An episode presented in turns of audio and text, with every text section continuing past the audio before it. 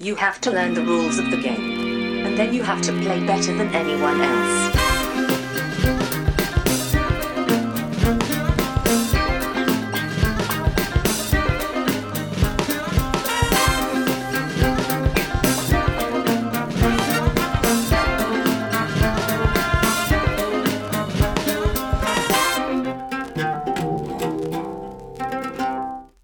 Hej och välkomna till Vems tur är det första intrycket? Podcasten där jag, Brisse, tillsammans med två till fyra mina vänner spelar spel för första gången och säger vårt första intryck av det spelet.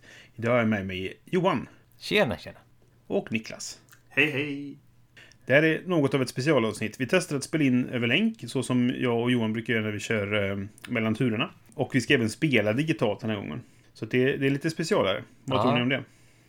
Jag tycker det, blir, eh, det låter spännande. Jag eh, är väldigt så här, eh, jag är glad över att få vara med på första intrycket en gång. Det var typ jätte... Ja, det var en, precis. Jag har varit med en gång innan det var på Keyforge. Men det var jättelänge det. sedan. Ja, det var ett tag sedan.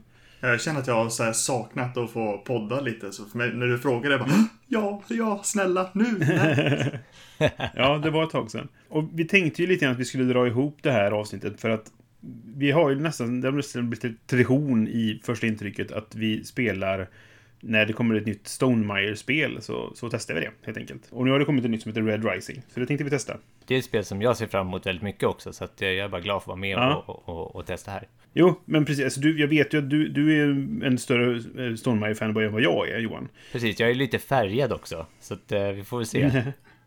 Ja, Ja, jag, är- jag är inte riktigt lika Stonemire-fan. Jag tycker att de spelen brukar vara bra spel, men det brukar inte vara den här mest såld liksom. Eh, Men, men det här så eh, det känns väldigt lovande. Så jag gillar temat väldigt mycket. Så det, jag, jag tror det här är ett Niklas-spel, faktiskt. Det det ju känns bra. lite så. Är inte alla spel Niklas-spel? Jo, men det här är nog extra mycket Niklas-spel. Jag tror hon kommer få, få ordentligt med spö idag. Jag förväntar mig ingenstans Eh. att jag kommer vinna det här.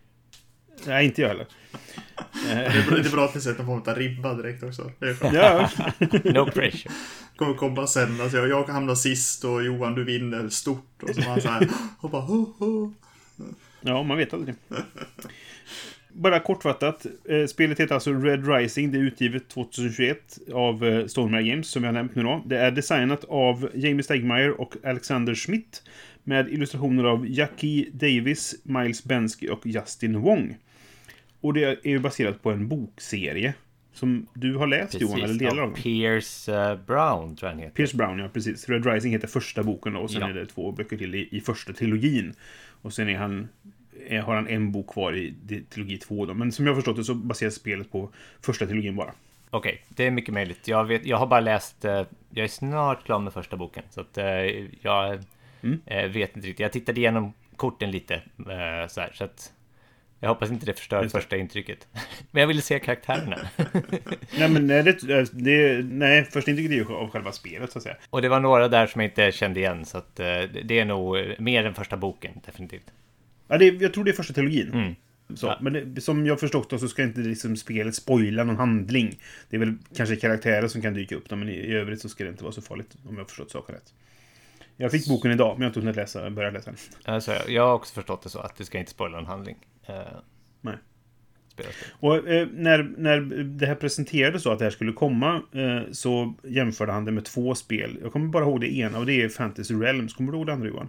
Nej, men det var ett bra spel. Eller hur? För jag, jag vet att jag reagerar på att båda två de här spelen är spel som jag uppskattar. Och vi- man, när jag läser reglerna till det här så kan jag verkligen se Fantasy Realms-kopplingen eh, till det. Ja, när du säger det. För det är ju ett sånt spel jag har spelat hur mycket som helst. Ja, Det är ju sånt Ja, som jag precis. har, med mig ut på stranden. Liksom. Det är ju ett Niklas-spel. Alltså, Ja. Fantasy Realms är jättebra. Ja, det är det. Verkligen. Och jag har ändå bara spelat en gång. Men, men det kändes så pass solitt den gången. så att, Ja, eh, precis. Jag har spelat det ett gäng gånger. Det är nog inte lika mycket som Niklas så. Det är all- alltid roligt att förklara det för nya och bara säga du kommer inte ha mer kort än du börjar med. Och de så här, Nej, men hur får jag Precis. då mer poäng? Man bara, det är det som är spelet. Och så här. just det. Gugong var det. Och, och Libertalia, men det har jag aldrig spelat. Jag gillar ju Gugong. Ja, eh, vi kommer spela på Tabletopia nu då, eftersom vi inte kan träffas i verkligheten. Jag och Johan har spelet fysiskt, så att vi, vi, har liksom, vi kan prata lite grann om komponenter och sånt senare då. Men Mm. vår bedömning kommer ju ändå vara baserad på vår upplevelse på Tabletopia, så det kan vara bra att ha det i åtanke när vi pratar sen om spelet. Ska vi ta och spela helt enkelt? Mm, det tycker jag. Jajamän. Då gör vi det och så är vi strax tillbaka med vårt första intryck. Så där, nu har vi spelat Red Rising och vi körde en fuling här faktiskt och spelade två gånger. Av lite olika anledningar. Dels så, så fick vi lite problem sist så vi kunde inte spela in våra tankar första gången, eller direkt efter att vi hade spelat första gången. Eh, och då tänkte vi att då vill vi friska upp minnet genom att spela en gång till. Och sen tror jag också att det här spelet är ett sånt spel som kan bli väldigt annorlunda per omgång, vilket det blev nu också för oss. Så därför så tänkte jag att det, det kan vara bra att ha spelat det igen. Vad, vad tror ni? Ja, det blir ju vårt näst första intryck. Men eh, Ja, Ja, precis. Eller vårt andra intryck, eller hur man nu vill se det. Men ja, jag, jag tror det är ett sånt spel som, som kan bli ganska annorlunda per omgång. Så att det, det kan vara gött att ha lite mer eh, insikt i det, om man säger så. nej men verkligen, i och med att det är någonstans spelar vi ju med eh, typ 20 utav 100 kort per omgång. Mm. Så att du, man ser ju bara en bråkdel och då är det också att det finns permutationer utav exakt vilka kort som kommer i kombination med varandra och sånt också. Så att det är nog Mm. väldigt, väldigt olika. plus att nu fick vi då ha spelet färskt i huvudet när vi spelade in. Så att, eh, Ja, men precis. Jag, tror att, jag tror att det kan vara en rätt intressant observation, observation vi gör den här gången. Just av den här anledningen som vi pratat om. Mm. Eh, Niklas vann första gången och jag vann andra gången kan vi väl säga då. För skojs skull. Mm. Jag ska dra kortfattat hur... Ingen ville spela en tredje gång, jag förstår inte. Nej, men nu är vi nöjda. Nu är vi klara med det här spelet. Ja, precis. Lätt on. Ja. Eh, Jag ska försöka kortfattat förklara spelets regler, eh, eller hur det går till i alla fall. Och ni får gärna fylla i ifall det är någonting som ni kommer på. Det, det som Niklas var inne på så är det en kortlek på ungefär 100 kort. Eh, Alla är unika. Och sen finns det en spelplan som består av fyra sektioner egentligen då. Du har Jupiter, Mars, Luna och Institutet. Det här är saker man förstår om man läst böckerna nu då, som det här är baserat på. Och sen har alla spelare en hand på fem kort och så har man ett hus som man tillhör. Eh, huset ger en, en specialförmåga som egentligen mest triggas när man får den här, något som heter The Sovereign Token. Det finns vissa som har en liten annan effekt också, men det är framförallt det den gör. Och så är det din spelarfärg då. Så. På din tur så spelar du ett kort från din hand på en av de här fyra områdena. Och så gör du det som står på kortet ifall det har en deployability, vilket 95% av korten har skulle jag gissa, i runda slängar. Och sen tar du upp ett kort från ett annat ställe och tar det till handen. Och då får du effekten från det området där du, där du tar upp den. Alltså den platsen då. Eh, tar du från Jupiter så får du gå på den som heter Fleet Track. Det kommer ge poäng i slutet på spelet. Tar du från Mars så får du en Helium som kommer ge poäng i slutet på spelet.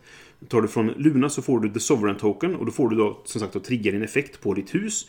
Och den kommer vara värd poäng i slutet på spelet. Och om du tar från institutet så får du sätta en influenskub där. Och den kommer också vara värd poäng i slutet på spelet. Men den, liten, som, den som har flest kuber får mer poäng än de andra. Sen kan du också ta från högen. Precis, och så ska de också dra från höger. De får slå en tärning. Och då får du någon av de här fyra eller två andra effekter som är lägg ut ett kort och, eh, eller banners ett kort. Och banners är då att man tar ut det ur spel permanent. Ish, för det finns kort som tar in eh, kort igen då, utifrån eh, banners-högen då. Det är egentligen allt så långt. Sen så kommer det ju en hel del komplexitet i hur korten klaffar med varandra. För eh, deployabilitiesarna som finns på korten som sagt då, de kan ha ganska vilda effekter på vad som händer. Och sen har varje kort också ett sätt att få poäng på. De har ett, en, en poängsumma på sig. Och jag tror att den ligger mellan, om vi kollar, den ligger någonstans mellan typ 5 och 25 ish. I grund, ja, precis. eh, f- 40 är den högsta jag har sett. På sitt. Ja, det finns en som har 40. Men, då har, just men då har de minus där nere. För så finns det då ett sätt att få bonuspoäng på, eller minuspoäng då. Ja. Men det- så de, det oftast är de värda lite grann och sen kan man få bonuspoäng då genom att ha till exempel andra kort på handen eller inte ha vissa kort, färger på handen. Just, för det, det sa jag inte. Den här högen med kort, den är ju, bas, det är ju massa olika färger. Jag tror det är sju av varje färg förutom gold som är 20 stycken eller något sånt där. Så gold är den vanligaste färgen. Ja, just det. Och då är varje färg ju ett, en så att säga samhällsklass i den här världen som, som man spelar i. Då. Just det. Mm. Så du har Red som är längst ner, de är eh, eh, gruvarbetare typ. och Gold är de som bestämmer allt, kan man säga. Det är grunden. Är det något ni, ni känner att jag har missat i, i regelgenomgången för att bara kunna prata om spelet? Nej, alltså det, det är väl det, just det här eh, du sa med institutet. Det är ju rätt intressant för att det ger ju olika poäng beroende på hur mycket influens, eller vem som har mest influens där. Och de andra Ja, poängen precis. är ju Mars, då, då är det ju helium och då är det per, poäng per enhet. Och den sista Mm. där är ju en track, helt enkelt, en fleet track. Ja, precis. Den- Den blir värd mer och mer poäng ju längre upp du går på den egentligen. Precis. Så det är lite olika Exakt. sätt att få poäng på då. Mm.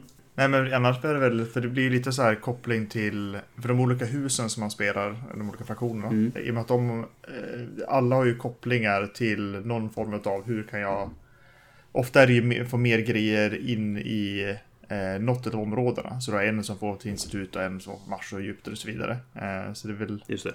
och den är en sån, jag tänker mycket på det, hur, hur snabbt det påverkar en spelstil, bara att man får en sån liten skillnad i effekt också. Liksom. Vad gäller husen så finns det ju vissa hus som, där man verkligen vill ha Sovereign Token hela tiden. Som till exempel att den kan ge ett, eh, att man får slå tärningen när man får Sovereign Token, så man får Sovereign Token och något annat. Det huset jag hade senast var ju att jag fick börja med ett kort mer, men Sovereign Tokenen gjorde att jag fick banisha ett kort på spelplanen. Så det var inte allt, jag ville liksom om inte det var precis det jag behövde på något sätt så ville jag liksom inte ha Sovereign Token på det sättet. Liksom. Så det, det kan precis Mm. avgöra exakt hur man i alla fall till en början spelar eh, sina kort, vilket hus man har. Då då. Men sen så kommer man ju få eh, slutligen se då att de kombinationerna som man har tillgängliga och de kombinationer som finns ute eh, på spelplanen kommer ju styra hur man kommer försöka generera sina poäng på slutet. Ja, Eh, ja, men, men men, men huset ger ju en extra liten boost liksom. Jo, men som, som Niklas var inne på det här med att... att för det, det finns ju eh, ett för varje track då, så att säga. En som gör att du får, när du får sovereign så får, du flytta upp på fleet-tracken. Eh, och en som är med, när du får den så får du sätta en på institutet då. Så att det finns ju en för varje som ger poäng direkt mer eller mindre. Det finns en som ger att du får ta helium också. Men jag hade alltså ett, ett eh, som jag gjorde för att jag fick spela ett kort. Ja just det, jag fick placea ett kort. Placea ett kort fick jag, inte spela ett kort. För det är ju också en, en, eh, grej man kan få göra i spelet. Man kan placea och deploya. Om man deployar då får man trigga förmågan på kortet. Men om man placear då lägger man bara ner kortet på den här platsen då. då. Och då kan vi tillägga att ordningen man spelar, eller ordningen korten ligger i på platsen är ju betydelsefull. Korten kommer ju täcka varandra och det är bara så att säga det kort som lägger längst upp som är tillgängligt att plocka av någon, liksom om man då inte triggar en, en ability på något kort som gör att man får plocka ett annat kort i högen eller flytta runt ett kort eller någonting sånt där så att något annat blir tillgängligt för en. Annars är det att man måste plocka det översta. Ja. Det finns en hel del effekter som gör att man får manipulera där. Ja, Eh, och precis. Det, det, Det är ju kan bli en ganska spelet. stor del av spelet. Mm, precis. Precis. Men om man då placear, då lägger man bara ner ett kort. Men det gör ju också att man kan kanske blocka för någon annan eller bli av med ett kort som man inte vill ha på handen eller någonting sånt där. Ja. Eller eh, så som vi hamnar lite då och då. Det är att du kanske flyttar någonting så du placear den på en annan ställe och sen plockar den så du kan få rätt bonus som du är på jakt efter. Så du vet vilket kort Ja. du vill ha men den ligger på fel stapel. Liksom. Precis. Exakt. Jo, det var det var en del första gången känns det som. Ja. Eller mer då, för jag hade nog fler kanske sådana gubbar som gjorde det. Ja. Första gången hade vi en helt annan, det, det är lite värt att prata om. Första gången så hade vi en helt annan uppsättning av kort då, då än vad vi hade nu. Och första spelet, då satt vi alla på ganska mycket kort på handen. Men i det sen och, och därför också mycket mer poäng och möjlighet till kombinationer. Men i det senaste spelet så hade eh, du och jag Brice hade bara fyra kort på handen i slutet tror jag. Eh, Ja. Vi hade färre än vad man började med. Men alltså, den andra gången så hade nog alla fler än vad vi började med tror jag. Precis. Ja, ja, men det kändes som att alla hade någon form av kortgenereringskombo mm. första spelet. Och det gjorde ju väldigt Ja. mycket skillnad, för då fokar man ju på det. För jag märkte det också, om man tänker speltiden mellan de två gångerna. För första gången, dels var det ju första gången vi spelade såklart. Och eh, det, det spelade ju en, en ja, lite mer än en timme va? Medan Vi, nu, Speltiden då var en och en halv timme. Ja. Exklusive regelgenomgång. och nu var det typ och, 35 eh, minuter. Speltiden nu var 38 minuter. Ja. Så jättestor skillnad i, Ja. speltid. Men jag speedrunnar ju också lite grann. eh, Och det, att jag kunde göra det den här gången var lite, det var lite slump i det. Alltså att jag, jag lyckades. Spelet tar slut när antingen en spelare har nått upp till, till sju på två av de här tre sätten att få poäng på. Alltså eh, institutet eller fleet tracken eller helium. Har du fått sju i två av dem, då är spelet slut. Eller så tar det slut ifall någon spelar har upp till sju i, i någon av dem. Alltså alla tre då. Och det, det kunde jag se till att få nu. Nej, om, om, för alla att- tre, om alla tre har blivit triggade.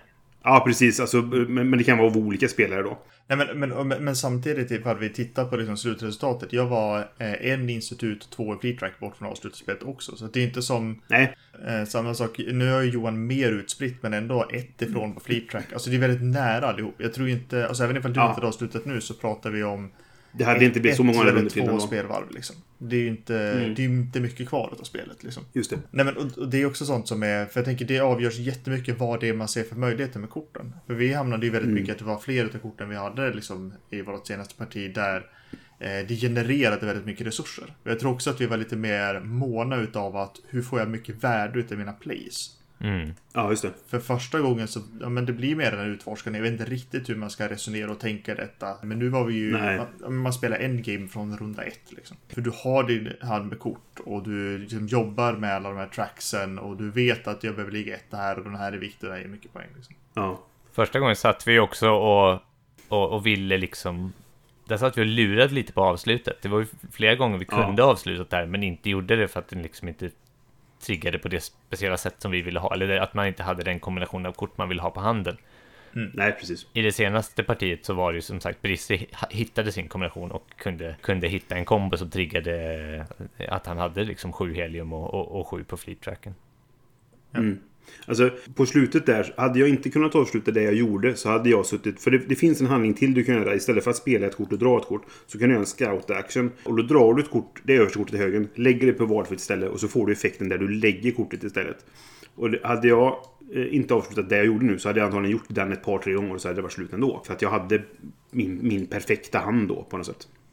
Jag skulle säga också det, för, första gången vi spelade så, så kände jag att då visste jag inte vad, vad var mycket poäng i det här spelet. Det stod ju någonting i regelboken om att så här, får du 300 poäng så är det bra liksom. Då är du jättebra liksom. Det har vi inte fortfarande inte lyckats med förut. Nej. Men jag hade ett sätt att, att få att en av mina karaktärer var värd 40 poäng. Och det kändes som det var jättemycket. Sen visade det sig att, att får du 30 poäng på en karaktär, då har du lyckats med den karaktären. För det är liksom, det är standard. Ja, det verkar vara någon slags måttstock man kan, eh, man Mm. kan liksom luta sig mot. Att Precis. har man 30 poäng för en karaktär, då är det bra liksom. Då är det bra, precis. Och sen så finns det vissa som kan bli värda mer då liksom. Sådär. Men det var bra. Och det, det visste jag inte första gången, så det satte jag chansade lite grann. Och jag, jag förlorade ganska stort den gången. För att jag fick en som var värd 40, en som var värd 30 och sen massa som var värda bara typ 10 eller någonting. Medan just nästan alla på din hand Niklas, som vann den gången, hade- var ju värda 30 eller mer liksom. Mm. Det var ju en del av att lära sig spelet. Ja, nej men jag tänker mycket det och det, vi pratade lite grann om eh, Fantasy Realms eh, innan vi Mm. spelade här. Och det, är- det har ju väldigt mycket liknande grejer i och med att det är många av korten som säger att du får poäng för att du kombinerar dem med andra grejer. Så här typ, ja, men Ja. har du den här karaktären så är den kompis med den här så då får du 40 bonuspoäng för det. Mm. Eh, och när du har en hög på över 100 kort och du ska få det där specifika kortet. Så, ja men första gången så hade jag eh, två utav tre stycken i en trekortskombo som var specifika karaktärer. Jag hade två på hand och en låg i spel. Alltså så här, Ja. man bara, Ja. ja. jag plockar väl den direkt för det är ingen utav er som Mm. kommer vilja ha den för ni kan inte ha kombon. Eh, Nej, Alltså, så de har ju också klar, liksom. försökt väga upp det lite genom att vissa karaktärer kan ju anta namnet av en viss named character. Så man behöver inte titta på exakt de karaktärerna, men, Nej, nej Ja. absolut. men ändå. Det var ju det liksom. jag gjorde den här gången. Alltså den andra Ja, omgången. precis. För det, det, det är den, den orangea färgen. De kan ha effekten. I slutet på spelet så kan de säga att jag heter, förutom det jag heter, så heter jag också det här kortet. Just det. Och där startade jag, precis som du säger nu Niklas, att du startade med en kombo på handen liksom. Så startade jag med en kombo den här gången också. Där jag hade ett kort som sa om du har de här två så är han värd, vad blir det, 65 poäng. Vilket då är jättemycket om man säger att de, en, 30 är bra för en karaktär liksom. Och så hade jag en orange som är att, okej, nu har jag en av de andra. Jag behöver bara fixa en orange till, eller någon av de två karaktärerna som kommer. Så är jag hemma med den karaktären. Så det blir mitt mål den gången. Gött att Och- det första jag gör då är att jag slänger ut den andra orangea. Du måste ju blivit överlycklig när jag gjorde det. Jag blev väldigt glad för det kan jag säga. Sen det andra du gjorde var Niklas var att ta bort det kortet som skulle bli värt 65 poäng. Så då fick jag jobba på att få tillbaka det. Vilket jag lyckades med beslutet. Så Ja, det var, det var snyggt Men, men, ja. men jag blev ju också av med ett av mina kombokort som jag Ja. spelade på när Niklas gjorde någon slags utrensning av goldkort på våra hand genom att liksom Mm, bara säga precis. att eh, ja, men ni får slänga kort ett eller två. Ja, det, ett slumpmässigt kort. Slumpmässigt tal, och så plock, plockade han våra två mest så här, strategiska kort. Jag Exakt. känner ju ändå liksom för alla lyssnare utav att det var Johan som började. jag tog Vad bara gjorde jag? Du, du la ju ut kortet som, som man skulle slänga slumpat.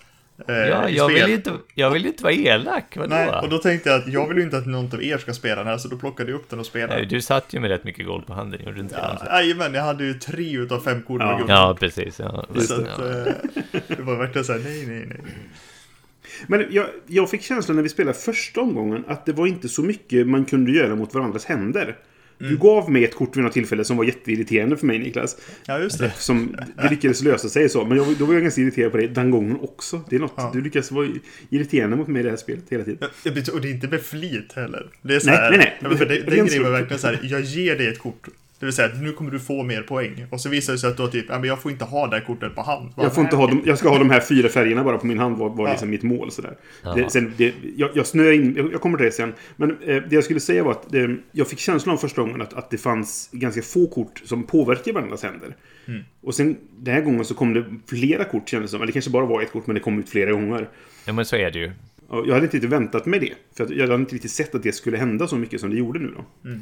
Jag har, inte- jag har inte riktigt vant mig vid det där riktigt, för att, eh, tror jag, Nej. ännu. Att just att det, de korten man har på handen och de korten som ligger där ute i spelet, det är de korten som man kommer se resten av spelet. Om man då inte drar blint från högen någon gång eller Ja. några gånger. Men, men i stort sett till typ 80% så är det de korten som man kommer spela med. Och då ska man ju försöka kunna liksom inte bara tänka på vad man har på handen och, och, och, och vad man vill göra själv, utan också lite på hur de här korten, vilka synergier de korten kommer, kommer bilda i spelet sen. Så att, att jag gjorde mig av med det där kortet istället för att liksom försöka vara lite strategiskt med det i början, det var ju bara dumheter alltså. Utan jag skulle ju försökt spela det då, eller tänkt och tittat på, alltså, men jag tänkte det här, är- det här är inget bra kort, det här vill jag inte ha på handen. Men jag borde förstått att ja, men det här kortet kommer vara med hela spelet. Så att det är liksom, Ja. nu får du försöka leva med det Just kortet det. istället. Ja. Nej, och jag tyckte också att det fanns en, en, en effekt. Alltså här, man kan ibland tänka att jag kan spela det här kortet nu för jag kommer antagligen, kanske, kunna ta upp det igen. Men du vet inte vad de andra spelarna är ute efter. I alla fall inte början på spelet. Så, så, som du som sagt var inne på då, Niklas, du spelade den orangea och det var precis vad jag behövde. Så jag blev jätteglad för att det kom då liksom.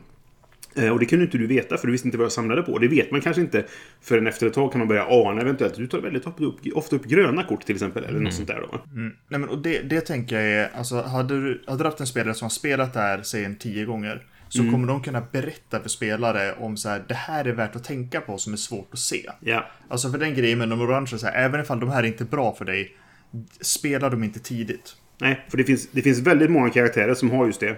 Ja men precis. Med den här specifika karaktären så får de bonuspoäng. Eller får men- inte minuspoäng eller vad det kan Ja vara. men exakt, och då, då är det så här, Mm. men då kanske du ska försöka hålla dem, det kanske finns annat du kan slänga innan. Alltså den typen av tänk. Och även det här, men vad finns det för, alltså de här, ja men ta det kort som du hade som kunde ha varit 65 poäng. Alltså vad finns det för riktiga sådana hard hitter-kort? Och hur jobbar Mm. Ja. man för att se till att man inte enablar dem? Eh, Just det, för, för, precis. för det blir ju en viktig del hela tiden. För det är samma Mm. sak, så kollar man på eh, det Cassius-kortet så hade han just Mustang och Darrow. Om du inte vet vem Mustang och Darrow är och aldrig sett dem, då kanske de korten, när du ser dem bara, de här var kass för mig, så slänger du ut dem. Och så sitter de med Cassius Ja. och bara blir superglad. Och man bara, ja, det där var en kombo, Precis. jag vet inte det. Ja, det, det är lite som i, i Fantasy Realms där du har det här Bell Book and Candle-kombon. Som, och samma sak med svärdet och skölden. De som inte spelar Fantasy förstår ingenting vad vi pratar om nu. Men, men det finns vissa kort som är typ, de här i kombination är alltid bra. De här ger alltid poäng liksom. Och det lär man sig efter ett tag att jag ska inte slänga dem i onödan. Framförallt inte tidigt. För då kan de börja samla på dem liksom. Nej, men då framförallt när det inte står, för det står ju på kortet som får poäng, men det står inte på de andra att de ger poäng. Just det, Eh, och, precis. det, och det tänker du ta, men vilka, vilka sådana här är viktiga att hålla koll på liksom.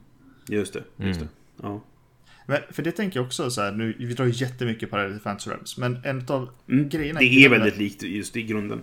Ja, men för, för vi, när vi kollar på det här med alla de här kombinationerna i saker och ting, så utgår ju det Mm. här väldigt mycket från personer. Alltså det är så här, det, det är Darrow, och det är Jackal och det är...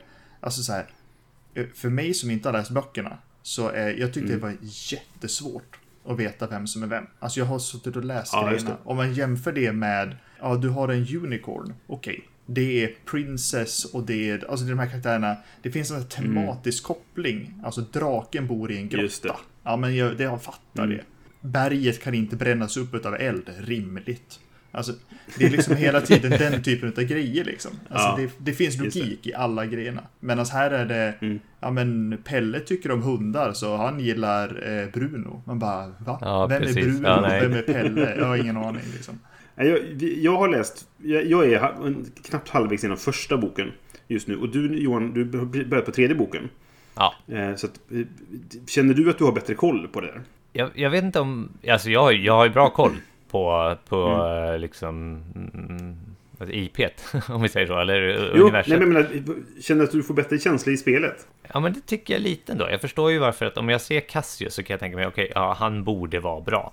Ser jag Darrow så, han Mm. borde vara bra. Ser jag Octavia så tycker jag, ja, hon borde vara bra. Men hon gjorde mig lite besviken när hon kom upp i ett annat parti. Men, men ehm, Mm. eh, så här, liksom, man, har, man bildar sig en förväntning på korten. Men sen till exempel den här jäkla massösen som kom in och var en ganska dominerande part av det senare, senare partiet här.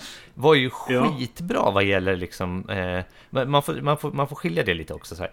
Eh, De Mm. kanske tyngre karaktärerna då från boken, som man förväntar sig har en bra effekt, de kanske ger mer poäng i slutet och med Ja. de här kombinationerna också. Men lite mer så här no-name-karaktärer som kommer in, så här massös eller hacker eller vad det kan vara.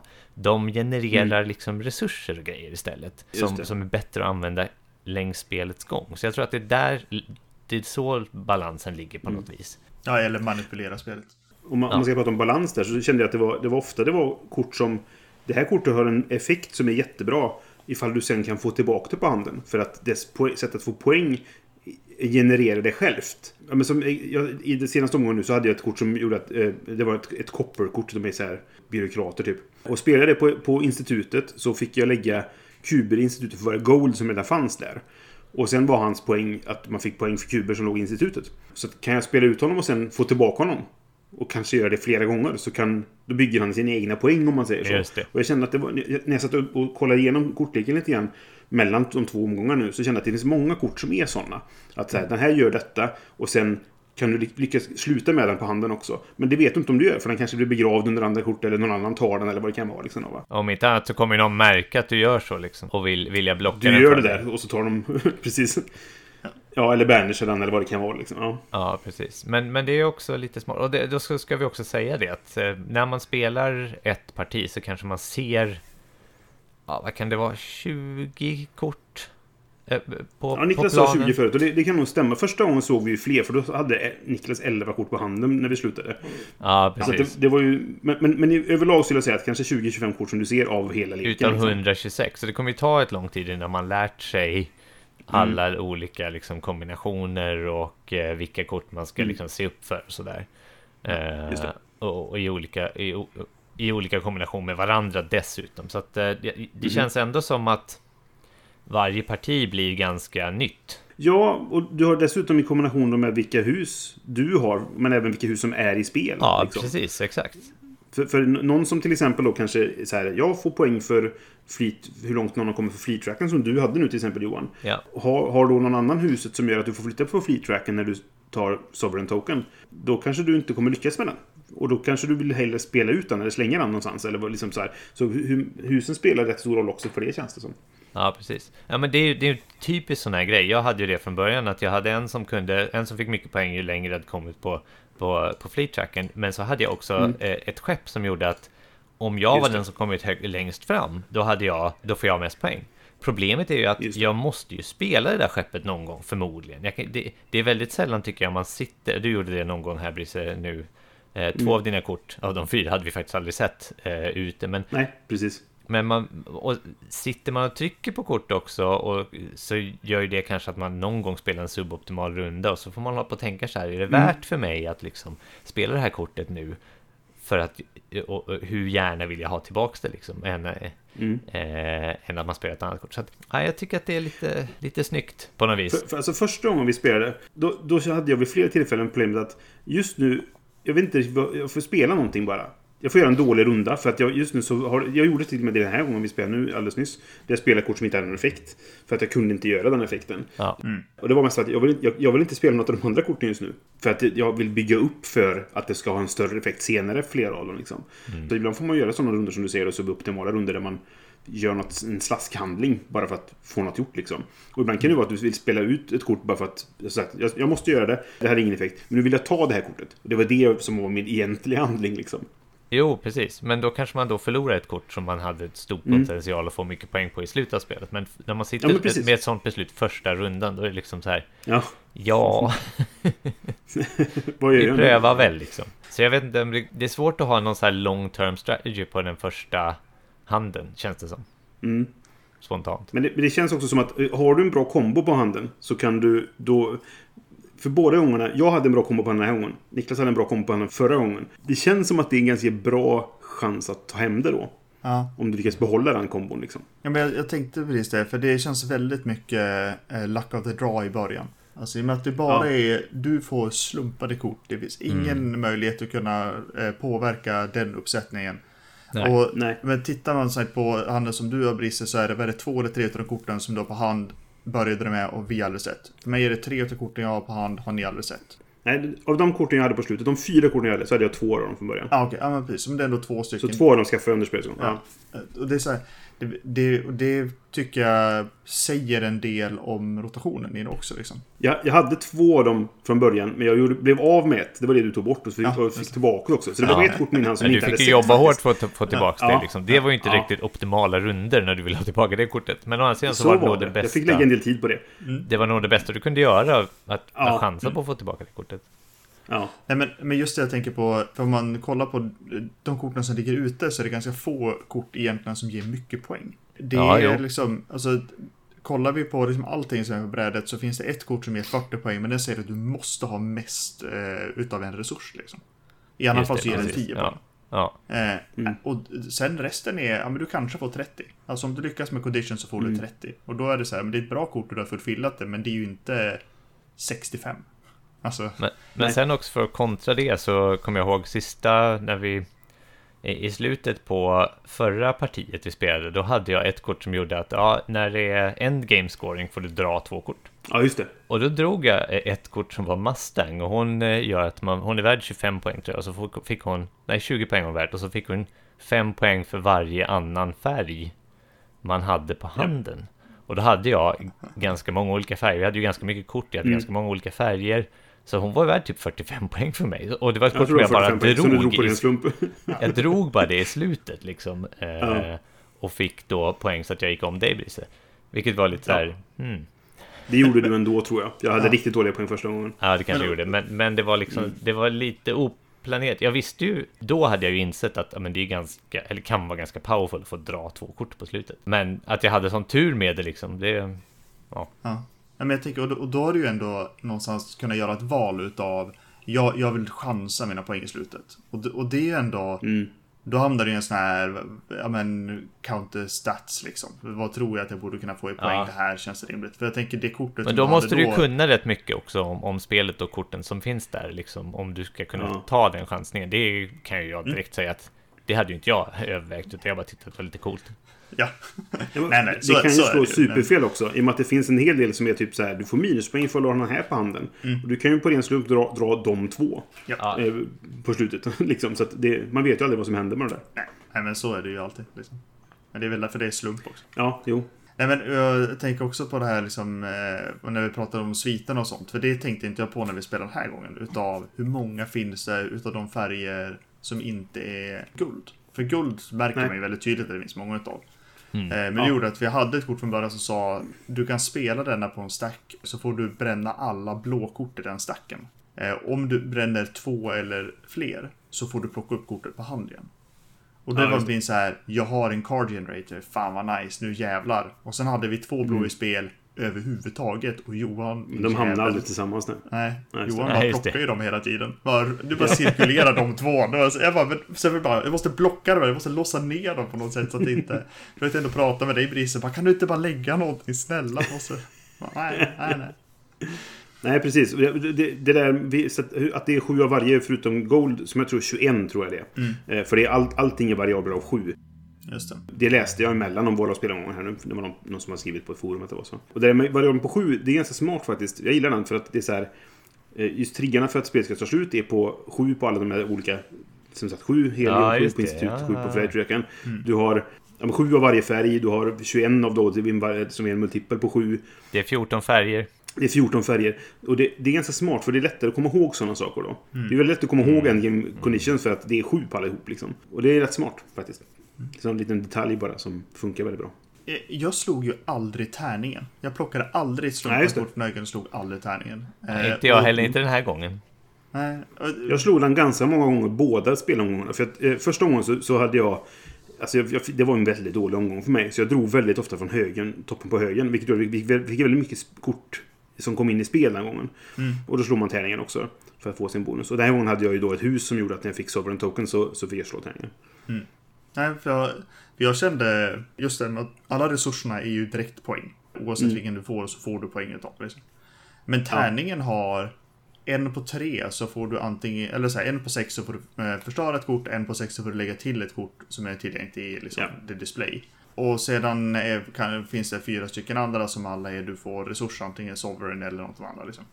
Så, så Ja. för mig vill jag säga, jag vill absolut inte slå tärningen för då är det, det är bara två tredjedelar sannolikhet att jag får poäng för det. I alla fall så visst jag manipulerar Ja, just det. högarna och det är väl trevligt, men jag får inte poäng. Nej. Men det beror ju också på lite vad din sovereign förmåga gör på ditt kort. Mm, Om du vill ta precis. den eller inte. Nej, det är sant, det är klart. Då kan det till och med vara så att det är 50-50. Precis. Att jag kanske Ja. inte får någonting alls. Men alla hade ju någon form av effekt på Sovereign i alla fall. Sen kan ju den vara olika bra, för som du var inne på med Apollo, ja men gött, då får jag lägga till ett kort. Och som sagt, det ger ju inga poäng. Eh, och samma Nej, sak som precis. du hade nu Johan med... Shit Johan, du har bara fått sådana effekter.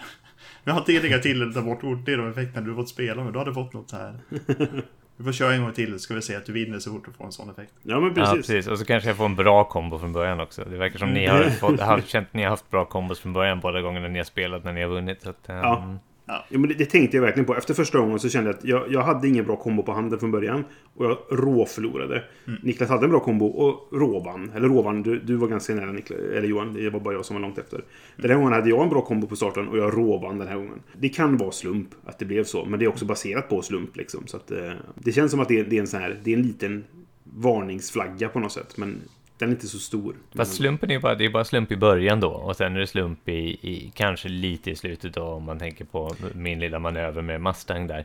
Jo, Men sen så är det ju liksom upp till dig att, att jobba med det du har. Liksom. Jag, jag, absolut. Jo, men det är det. jag vet inte riktigt, det, det går säkert. Jag, jag, är inte, jag tror inte riktigt på att det här med att har man, har man en bra kombo från början så är det lättare att vinna. Jag, men jag, det Jag, kanske... jag tror det kan vara det nu när vi är nybörjare allihop. Ja, kanske. För då kan man, kan man hitta en bra kombo på det handen så är det lättare lätt att att köra se de här grejerna. Ja, precis. Ja, exakt. Ja. Precis. Det kan också leda till det här som jag, jag kände första gången jag spelade. Och och det, det är ju ett, ett, ett av mitt, mina stora ok som jag bär på när jag spelar spel. Det är att jag, jag snör in på en sak jag ska göra och sen gör jag det. Eh, Det har vi pratat om i tidigare avsnitt också. Aldrig Eh, sådär. märkt. Och det, det, det gjorde jag ju första gången. Det här när jag hade en, en, ett karaktär som heter Harmony. eh, Och de- hon säger då att hon är värd 7 poäng men plus 33 ifall du bara har de här fyra färgerna. ja, just det. Och det var ju det jag körde på. Stenhårt, bara det. Jag lyckades med det, men att jag la så mycket fokus på det gjorde nog att jag helt enkelt sjabblade bort andra poäng liksom. Och jag gjorde det den här gången också. Den här gången funkade det för att jag hade den här Cassius som jag ville ha och få poäng för. Du tog bort den Niklas på den här slumpen när du drog ett kort från min hand mer eller mindre då. Eh, och sen la jag flera runder på att få tillbaka honom. Vilket jag lyckades med och det gav mig segern i slutändan då. Men, men det, det, det är inte alltid jag lyckas med de där när jag snöar in och kör min, min strategi liksom. Så det, och det, det kan hända lätt, kanske lätt bli så i det här spelet. Om man då hittar en, en kombo på handen och sen vi kör det på den. Och om den då liksom på något sätt fisslar halvvägs igenom så kan det bli pannkaka av alltihop liksom. Nej, men jag tänker också att det hamnar lite i, jag menar, vi pratar om det här med vad är en bra poäng att få? Att säga att men får du över 300 poäng, men vi kan även prata om det så här, du borde sikta på att få över 250 poäng ifall du tror att du ska vinna. Alltså prata i den typen av termer, för när, du, när man kollar på sin hand och säger Hmm, om jag kollar på min hand nu och också så separerar ut vad får du för hand och vad får du för andra poäng. Att det är så här, Ja, men det. andra poäng så kommer det nog ligga typ mellan 30 och 50 poäng. Du slänger en siffra. Men säg att du ska hamna mellan 30 och 50 poäng där. Då borde du behöva till ha 200 poäng på kort. Just det, exakt. Och har precis. du inte det, då ligger du dåligt till. Då är det dags Ja. att försöka vrida på det. Och ifall då, för då kan man även titta på om jag får ihop alla mina kombinationer som jag har på hand, kommer jag få över 200 poäng? Nej, men då är inte det här en bra strategi. Det är dags att byta redan Nej. där. Liksom. Ja, Just det. Så det finns ju en del sådana mind-grejer som man, alltså bara för just ha, utvärdera, har jag en bra hand från början? Och det är samma sak i Fancy Realms. Har du en stabil hand med de här combo piecesna från början, det kommer gå bra. Alltså det spelar ingen roll vad du gör, du kom, det kommer gå bra. Eller du kan ju slänga ut hela, på handen, hela handen på brädet och ge bort någon annan, det kan du väl göra. Men alltså så här, bara. Ja, jo. För så är det ju i... Nej, det finns ju... Du, du letar ju efter kort. Och då börjar Ja. du med det du letar efter så är det ju bara att sitta tillbaka och njuta. Mm. Ja, men precis. Exakt så. ja. Vi brukar prata en del om, om komponenter. Nu har vi spelat på Tabletopia så det är svårt att säga dem. Men både jag och Johan har ju spelet också i fysisk form. Mm. Och det är ju Stonemaier-kvalitet liksom. Det, det går inte att säga något annat. Det är ju toppkvalitet. Nu är det ju dessutom, vi har ju köpt den här Collector's Edition, eller vad heter den? Ja, precis. Som man förbokar då. Så det är, det är gold foil på guldkorten och hej och hå. Ja, och sen är ju de här um, resurskuberna för husen, influenskuberna och uh, de små uh, fleet track tokensna är ju metall. Ja, precis. Och- de kommer ju vara i trä och, Ja. i, i, i standardutgåvan. Jag tror det är enda skillnaden. Det är ingen goldfoil och det är tre komponenter. Men allt annat är också bra kvalitet. Alltså, Korten är ju jättebra kvalitet tycker jag. ja, precis. Så det, det, det får man väl bara säga att det, det är som det brukar vara när det är Stonemaier. De, de gillar ju att satsa på sånt där liksom. Ja, precis. Och jag kan säga att de här um, metall, uh, metalltokens, det känns som att jag, det hade gått precis exakt lika bra med trä där. Ja, Alltså, det ger inte så mycket. Det ger inte så mycket. Det är Egentligen. inte som um, vad säger de här natural tokens i uh, Site till exempel. Det tycker Nej, jag ger en nej, liten precis. extra effekt liksom. Men, men uh, Ja. här tycker jag nog inte att... Nu har inte jag sett i och för sig eller hållit i komponenterna på, på retail edition, standard edition. Men, Sant. men Nej. ehm, jag kan inte tänka mig att det gör någon större skillnad.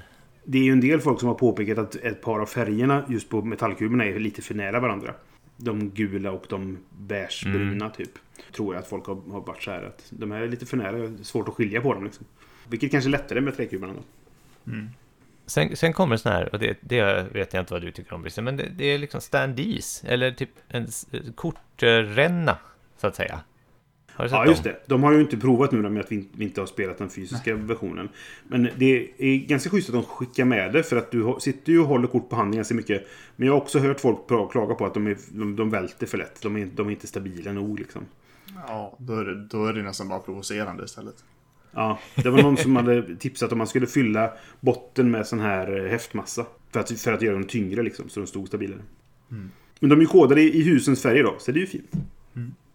Men finns de, eh, finns de med i eh, retail, vet du det? Det vet jag inte. Och det kan vara så att de inte gör det, nej. Så kan det vara. Men i, all, i alla fall, det är en grej som finns med i, i, i, Ja. i spelet som vi har. eh, Jag tror inte jag kommer använda dem, men det är väl en liten kul Jag, touch. jag, jag tvivlar på att jag kanske använder dem. Vi får se. Tittar man på illustrationerna och så här, både från representation och även Mm. liksom, men ifall man börjar med bara illustrationer i sig så är de ju det, det är ju snygga illustrationer, helt klart.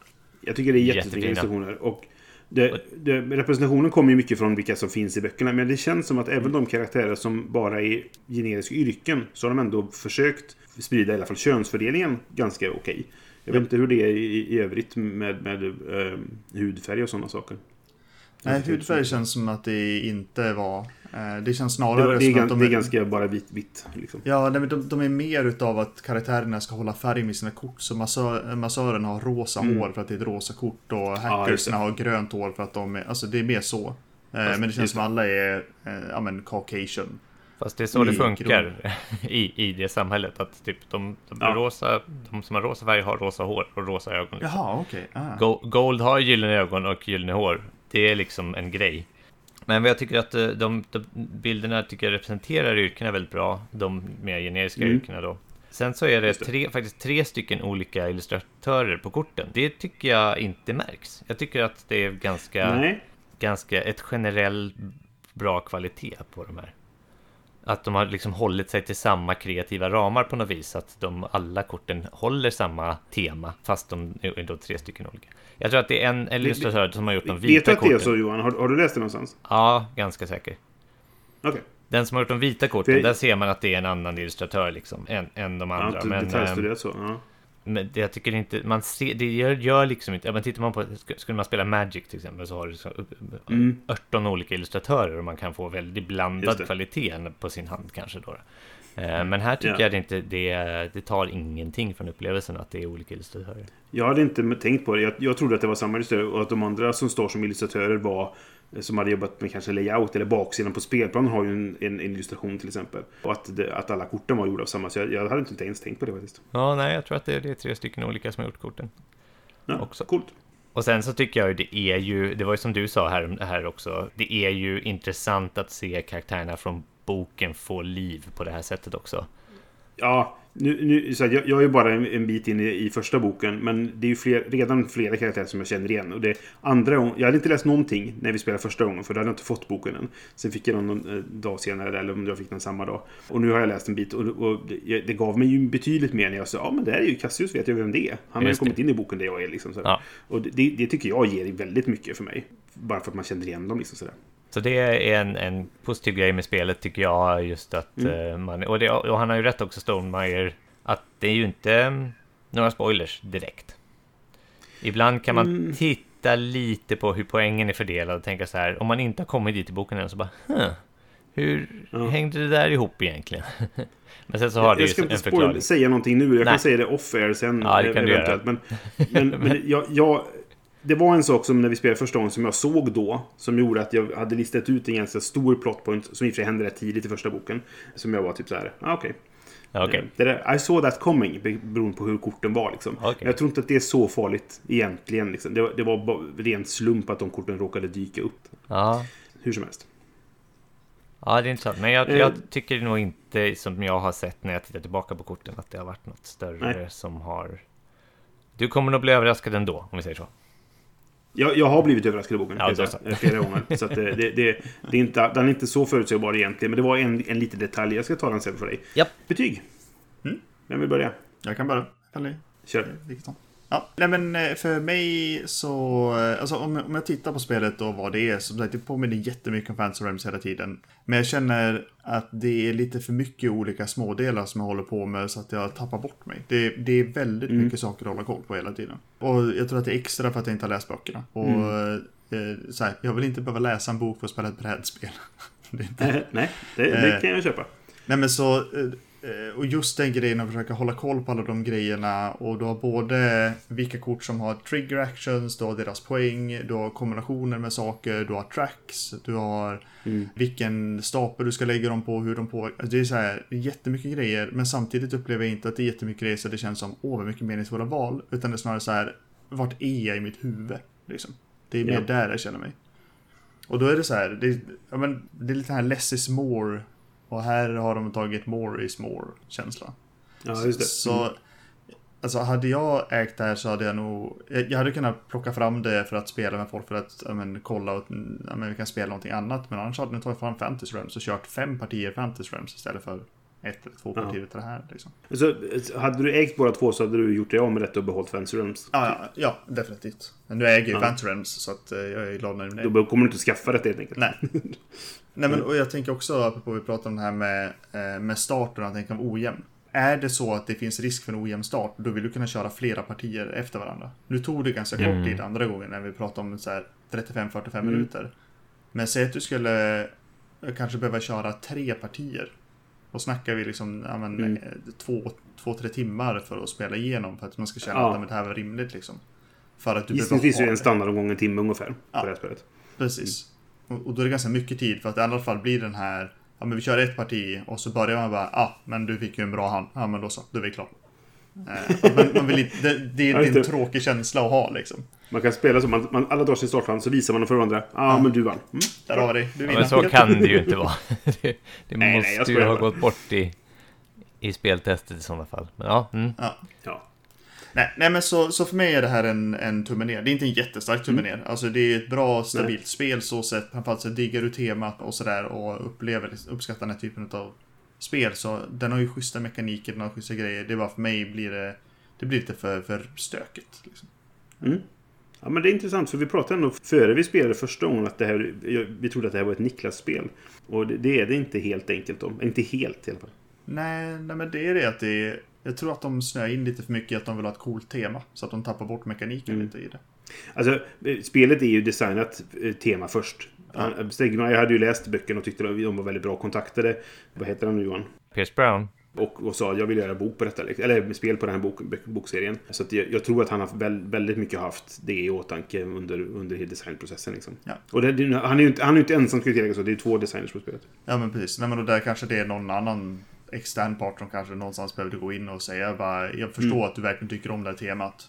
Men skärp dig. Det är så, nej men. eh, nej men att det blir så här. Ja, men just den här känslan Mm. utav. För, för det är också så här, fråga hur det är med speltestarna. Ifall det är så att de bara, ah, det är skitcoolt tema så bör alla läsa böckerna. Så, så har man inte kvar det perspektivet längre. Nej, just. Och den här känslan hur lätt och svårt det är att komma in i det. Vad är upplevelsen där och sånt. Och även ifall de är duktiga på att förklara reglerna i början. Så har de, alltså hur funkar det? Och, ja, det är mycket sånt. Men man vet ju inte vad de har för process heller liksom. Men så där är mitt betyg i alla fall. Jag, jag har ju då, jag tror att någonting som, som Jamie Stegman lyckades med, det var att få folk att läsa boken. Ja. Att liksom fördjupa sig lite i den här världen då, om man inte redan hade varit, varit i den. ja, det tror jag verkligen. Jag tror verkligen många har, börjat läsa boken. Jag tror många har köpt spel för att de gillar boken. Och jag tror Så många har köpt boken för att de vill, de vill spela spelet. Så det, Precis, och, det, och, Ja, bra och, synergi där. och så även jag liksom. Ehm, Mm, jag. Och de här böckerna, jag, de fanns ju i den, i den audiobooktjänst jag prenumererade på. Så jag bara, jaha, ja ja. Så Då kör vi. Då kör vi, precis. Jag har inte lyssnat på en podcast nu de senaste, vad kan det vara, två veckorna eller någonting sådär. Utan det är bara Red Rising som har gått. Så jag är ju helt så här, jag är ju helt eh, inköpt i temat. Och eh, det kanske gör att jag är lite extra varm om spelet just nu då. Jag, jag, Mm. jag tycker nog att de här grejerna som finns ute, de håller ihop på ett sätt som jag inte har... Jag tycker inte det är så oövergripligt faktiskt. utan Jag tycker faktiskt att det, det har en, en viss poäng. Även om man kan tänka att det här resurserna är lite så här fattigt. Alltså det, det känns... Det, det finns några kort. Några kort finns som att typ, okej, nu kan jag använda det här heliumet jag har samlat liksom, till att Just gå upp två på, eh, på institutet till exempel. Och det där tror jag kanske hade tänkt eller velat se att det kom i mer användning än det gör. Det beror ju, beror ju som sagt väldigt mycket på de korten som ligger ute. Det finns ju andra kort som gör motsatta saker också. Ja. Du kan gå ner på fleet-tracken till exempel för att få Exakt, effekter. Men, precis. Men, ja. Men det är ju så här, du, du kanske bara ett av dem i spel eller inget alls. Ja, men visst. Så, så kan det bli. Eh, Och när man har dem så tycker jag att ja, men då, då, då har det lite extra mening med de här resurserna. Då. Men samtidigt så finns det ett kort som gör det, då är det klart att använder jag det så kommer någon annan få det sen och kunna göra det. Liksom. Så det är liksom ett ge och ta-grej. Och, och jag tycker det där är lite finurligt. Jag har ju inte spelat lika mycket Fan- Fantasy som er. Nej. Alltså jag tycker det här är ett ganska nytt, ny, nytänkande spel för mig då, då. Just att det är Fantasy Realms fast med lite så resurser och lite och så i den här världen då som jag, som jag känner igen. Och sen är det ju ett liksom kortspel jag gillar att försöka hitta kombinationer med kort. Jag gillar att kunna manipulera och, och plocka runt kort på spelbrädet så att jag får dem dit jag vill. Liksom. Så att jag, jag är nog ganska positiv inställd till det här spelet egentligen. I alla fall mer än Niklas. Jag- jag, tycker, jag vill spela det igen och igen och igen och jag tror att det finns väldigt mycket att, att utforska här. Men jag tror inte som, som, du säger, som du säger Niklas också, jag tror att när vi spelade första gången på en, en och en halv timme, jag tror att det var extremt parti faktiskt. Det var mycket tänka i det känns som. Det var mycket mer AP eh, den gången än vad det var den här gången. Ja, precis. Men 45 till 60 minuter tror jag det står på lådan. Liksom. Och jag tror att oftast jag. så kommer man hamna runt timmen, precis som Brisse sa innan. Och då tycker jag det är ett ganska bra... Det är ju verkligen inget så här fillerspel eller, eller sådär, utan det är ju ändå rätt Nej. liksom brainburnerigt. Men då är frågan så här, vilket spel ska det konkurrera med i min samling? Och, och där känner jag att just nu så kommer jag ta fram det hellre än något liknande spel eftersom att jag är så investerad i IP just nu. Så att det, här, det här blir en väldigt stor ögonblicksbild för mig. Och sen Mm. så får ni också ta det här med en nypa salt, för jag har ju faktiskt inte vunnit något av partierna. Men så det är klart jag vill spela det igen, så jag får chansen att vinna. Ja, men precis. En, en fråga på det. För hur tänker du i... För som du säger, du, du brinner mycket för temat just nu. Hur tänker du det i relation till de du spelar med? Alltså jag kan ju inte... Alltså om jag vet att någon av er har läst så långt som jag så hade jag säkert kunnat liksom Mm. låtit spelet berätta en historia på ett annat sätt. Nu berättar den lite bara för Just mig liksom. Nu pågår den i mitt eget huvud, men så här om jag nu, vad som hände nu är att jag hade familjen eh, Pax och hans familj liksom. Det säger inte er så mycket just nu liksom. Och sen blev Pax banishad och då hade jag kunnat liksom väva en historia runt det i och med att jag har läst boken på ett helt annat sätt liksom. Mm. Så jag tror att det här spelet kanske blir bättre om jag spelade med några som har läst boken. Och nu, Ja, det. nu ha- hade ju Brisse läst lite, men jag, jag känner att jag vill inte spoila någonting, därför det finns en hel del saker att Nej, spoila. det, det uppskattar jag. Så jag tror att det blir bättre om jag spelar det med, med andra som, som har läst boken. Mm? Ja. Jag har också en, en fråga angående... eh, För du, du spelar ju mycket, i alla fall med din fru, så ni spelar spel på två ganska ofta. Mm. tror du att det här skulle funka bra på två? För det känns som att det blir ganska annorlunda då. I och med att det är bara en person till som lägger ut kort som du kan vilja ha. Och det, chansen att få tillbaka kort som du spelat ut kanske ökar ganska mycket. Ja, precis. Jag tror definitivt det är bättre på flera. Jag tror det. Men det är klart det ska prövas och spelas på två. Det är klart det ska tas fram liksom. Ja, visst. Men jag, jag, det, jag tror, men det är någon specialregel om man spelar på två tror jag. Jag har inte slått upp. Alltså, det, det är kanske det, det har inte jag kollat på. typ Mm, något mindre kort någonstans eller något sånt där. det kan nog stämma. Så att det balanserar upp lite. Och sen finns det ju också ett sololäge ska vi säga. Just det. Och det har jag inte heller utforskat ännu. Så att, eh, det finns, Nej, det finns eh, mycket att utforska kvar i det här spelet för mig. Och därför är det en tumme upp. Tema och just att jag tror att det kan ta så många, som Niklas var inne på i början, som också störde honom lite, så många olika permutationer och så många olika saker att hålla reda på. Jag tror att jag vill, jag vill ha lite mer av det, helt enkelt. Ja, det, som vi har varit inne på, vi har sagt eh, orden Fantasy Realms jättemånga gånger. utan att avsnittet handlar om det spelet. Men det, det är omöjligt att inte jämföra det med det spelet. Det, det blir så. Och jag, jag är lite som du Niklas. Jag, jag gillar renheten i, i eh, Fantasy Realms. Att det inte är så mycket det, det är en hög med kort och det är bara det liksom. Eh, inget annat lullul runt det. Det finns en expansion till det spelet som jag så här, vill jag ens ha den? För jag tycker det är bra som det är nu liksom. Men jag tycker också att det här tar det och gör någonting annat av det och gör det, det andra det gör av det bra. Jag tycker inte att de är så pass lika att jag tycker att jag kan säga att en, det ena är bättre än det andra. För de gör lite, så pass olika saker att jag tycker att man kan skilja på dem. Och jag tycker att det gör det här bra det det gör. Och jag får lite känslan av, av, av ehm, det som jag gillar i Lewis and Clark, Johan. Det är spännande, för det här är ju ett av mina favoritspel, eller mitt absoluta favoritspel. För i det spelet så gillar jag att se vad kommer den här omgången och vad kan jag göra av det. Och det tycker jag att jag får i, i Red Rising också. Vilka karaktärer är ute nu? Som, du, som vi varit inne på då att det som ligger på början och det som ni har på era händer, det är det som finns. Det kommer inte komma in så mycket till. Det kan komma in några karaktärer till liksom. Men det är oftast det som finns. Och då, då är liksom tricket, vad gör jag av detta? Och det är samma sak det du har på handen. Vad gör jag av det jag har på handen nu? Och vad behöver jag göra för att ändra på det ifall det nu är en dålig starthand om man säger så. Vad kan man göra bättre av de korten som finns ute än det jag redan har på handen? Liksom? För det, det är ultimat Precis. det det handlar om. Att liksom, i slutet av spelet så kommer du sitta där med en modifikation av de korten du hade på handen och de korten som var ute från början och de korten som motspelaren lägger. Liksom. Ja. Och hur kan man optimera det bäst? Liksom? Det är det som är eh, utmaningen. Jo, exakt. Och jag gillar den utmaningen. Det, det är samma utmaning som i Lewis and Clark. Där du, du skaffar nya karaktärer. Och det är så här, vad finns den här gången? Hur, hur, jag behöver någonting som är bättre än startkaraktären att ta mig över bergen i det spelet. För de som har spelat det kan förstå vad jag menar liksom. Och här kan jag... Då, då är det så här, vad är min utmaning? utmaningen är att hitta ett sätt att ta sig fram bra där. Här är utmaningen, hur, hur får jag liksom... Hur gör jag någonting av det jag har? Vilket, det känns lite grann så. Jag tror det kommer jämna ut sig om man spelar fler gånger. Men som nybörjare i spelet så tror jag det är gött att få en bra kombo på handen från början. För att då, då är det en ha- halva jobbet klart liksom. Men jag gillar också utmaningen att, att, att utforska det vidare och se vad gör jag av det som finns nu. Vad kan jag hitta på med detta liksom. Om jag inte då snöar in på min, en, en given taktik som jag har rätt att göra. Mm. Så jag, jag, jag förstår hur du tänker Niklas, eller vad du menar. Men för mig är det nästan tvärtom. Att, att, eh, att det är så hög, stor hög och jag vet inte vad som kommer komma ut. Det är, en, det är en del av charmen med det och en del av utmaningen i att vad gör jag med detta nu liksom. Och jag gillar den tanken. Det är det som gör att jag gillar Lewis and Clark. Så därför så... Ja, det här kan nog ligga bra till att komma in på min topp, topplista liksom.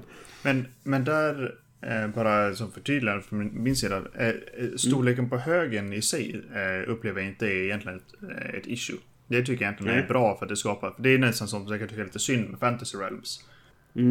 Där går väl alla runt, alla kort går väl runt hela tiden va? I Fantasy Ja, Realms? Nej, nej, nej, det- tvärtom. Det är väldigt få kort som är spelade i det spelet. Jaha, okej. Där, där blir det antal spelare gånger 7 plus 9. Ja. Är, det, är det som kommer vara i effekt. Liksom. Okej. Ja, plus 10 blir det väl när man drar det sista kortet. Men det är bara en spelare som kommer se det kortet och sen är spelet slut. Ja, precis. Mm. Men i och med att den högen är så pass liten så har de också mycket här med kombinationer som... Är, de är ju gjorda för att du ska ha hela sviter och sådana grejer som Ja. funkar för att det är få. Och det, det gillade jag här, att de har mer saker som...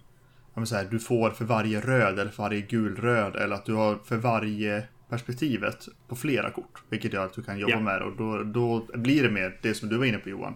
Vad är det i spel? Vad, Är det rimligt att börja Ja. satsa på röd nu för att jag kan få bonusar på röd? Eller är det för få röda i spel? Vad har jag på hand? Och så blir det lite den här ja, men poker med en river liksom perspektivet utav ja detta, det här ligger i effekt, vad, vad spelar andra, hur får man det liksom. Så det, det finns ju jättepotential i det. Eh, och, och så, här, så hela kortmekaniken tycker jag är fin. liksom. Mm.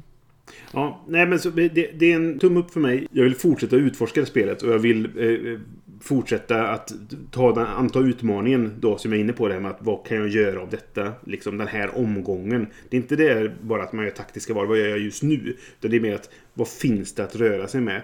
Kan jag hitta en kombo? Jag, jag inser nu i efterhand att det fanns en ganska fin kombo på spelet som ingen av oss utnyttjade. Jag tror kanske någon var på gång att göra det. Men det fanns två, två silverkort. Som var, det ena stal helium från den som hade mest helium. Då måste någon...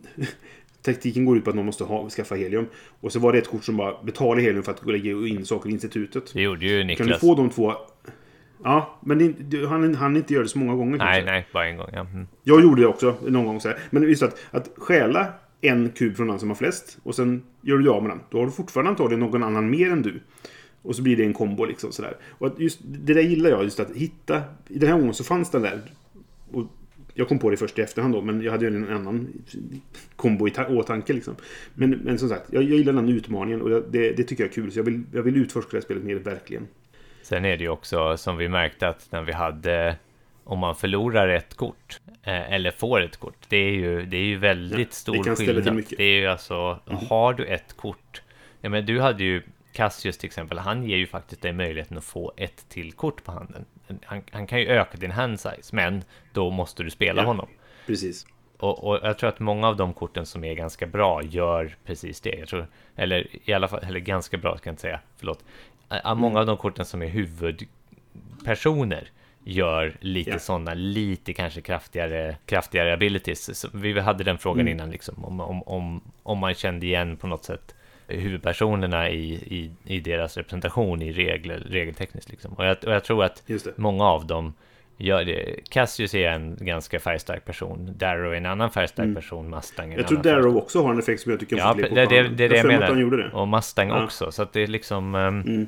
De korten blir lite mer kraftfulla. Men, men som jag säger då, om du spelar det på det sättet, då kan man oftast så kan man få ett extra kort då när man spelar det. Men Mm. så om man spelar liksom fel eller på ett visst sätt så kan man också få banisha det kortet. Alltså det kortet som man spelade, Cassius i det här fallet kanske då. Och då är det liksom, får man tänka så här, ja, vill man komma åt den här kombinationen tidigare, senare som Brisa hade då, så kanske man inte vill banisha Cassius, men då ger man Nej, någon precis. annan chansen att ta honom liksom.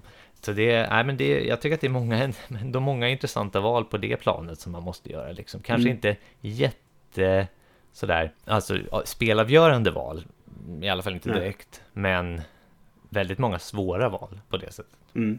Men eh, ja, två tummar upp, en ganska svag tumme ner ändå. Så att det känns som jag ändå hade kul med spelet. Jag är jättesugen på att spela det mer. Så att eh, vi, vi får se om vi kan hitta ett annat tillfälle. Vi kan testa att spela det på två Johan. Ja, kan vi? Eller något sånt där. Med det så säger vi helt enkelt tack för den här gången. Och så är vi tillbaka nästa gång med våra första intryck av ett annat spel. Hej då! Hej då!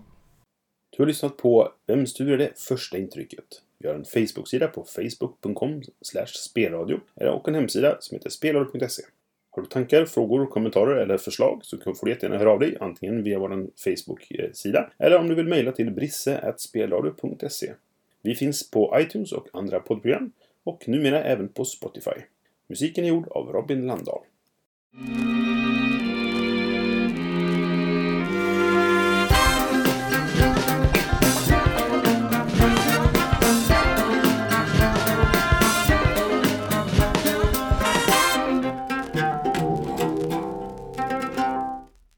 Jag har tid till eh, 11. Nej, vänta. Det har jag inte alls det. Klockan är 11. Klockan är kvart över elva, så det går icke. Varför, varför går min dator på fel tid? Borde inte sånt ställa om sig själv? Ah, ja. Ja. Okej. Jag måste gå och lägga mig grabbar. Ja.